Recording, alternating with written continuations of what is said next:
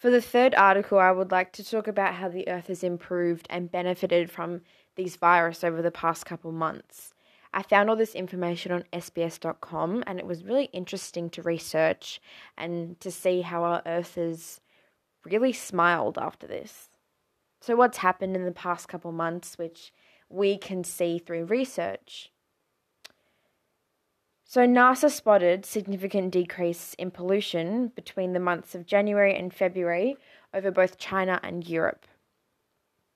Footage from space shows a reduction in the levels of nitrogen dioxide from 10 to 30%. Nitrogen dioxide is caused by cars, power plants, and industrial places, which obviously we as a revolutionized society have a lot of. We have a lot of cars, we have power plants, we have a lot of factories that are constantly pumping pollution into our atmosphere. Scientists have said that it may have helped and saved the lives of 77,000 people in China because people in China, a lot of people each year do die from the poor air quality and lack of sun, which is caused by the black clouds as a result of all their pollution from their factories. They say that there has been a slight increase after things have started to work back up again. Uh, you know, China's gone out of lockdown, their economy is starting up again, and it has shown a slight increase, which is disappointing. But we dropped that much that it's definitely helped in a way.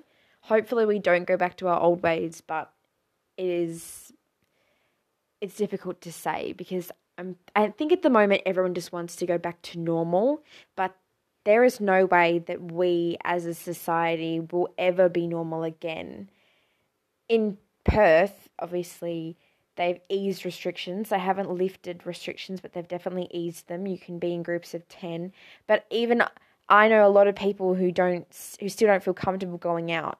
And for a while, I think that people will be stuck in this bubble of fear and this bubble of, oh, I don't know if I should go out or, you know, am I going to get in trouble if I do? This drop of nitrogen dioxide has occurred due to the economic slowdown and decrease in global domestic products. Obviously, people couldn't work because they're in lockdown. Things like packaged goods could not be made as much or as at a rate as before. And it is it has helped. It's it's mixed because there's benefits for this and there's negatives towards this. I mean, you you can turn around and say, "Oh my god, this lockdown has been fantastic. You know, it's done so much good." But then you got to look at it from like if you're a political leader, people are going to lose their jobs if you just completely get rid of that industry. If you were to get rid of all the factories in China, number one, I don't think that China could run. Probably could, but you know, and number two, a lot of people just lose their jobs. So then you've got a third of your population without jobs. So, what's the Catholic social teaching and the message that this article is showing? I believe it's stewardship of creation, which is to respect nature and God's creation on the earth. And I think it's a positive message. We challenge the ecological problems which result in climate problems and change them so that the world can smile again. I definitely think that we unintentionally solved our problems by doing this.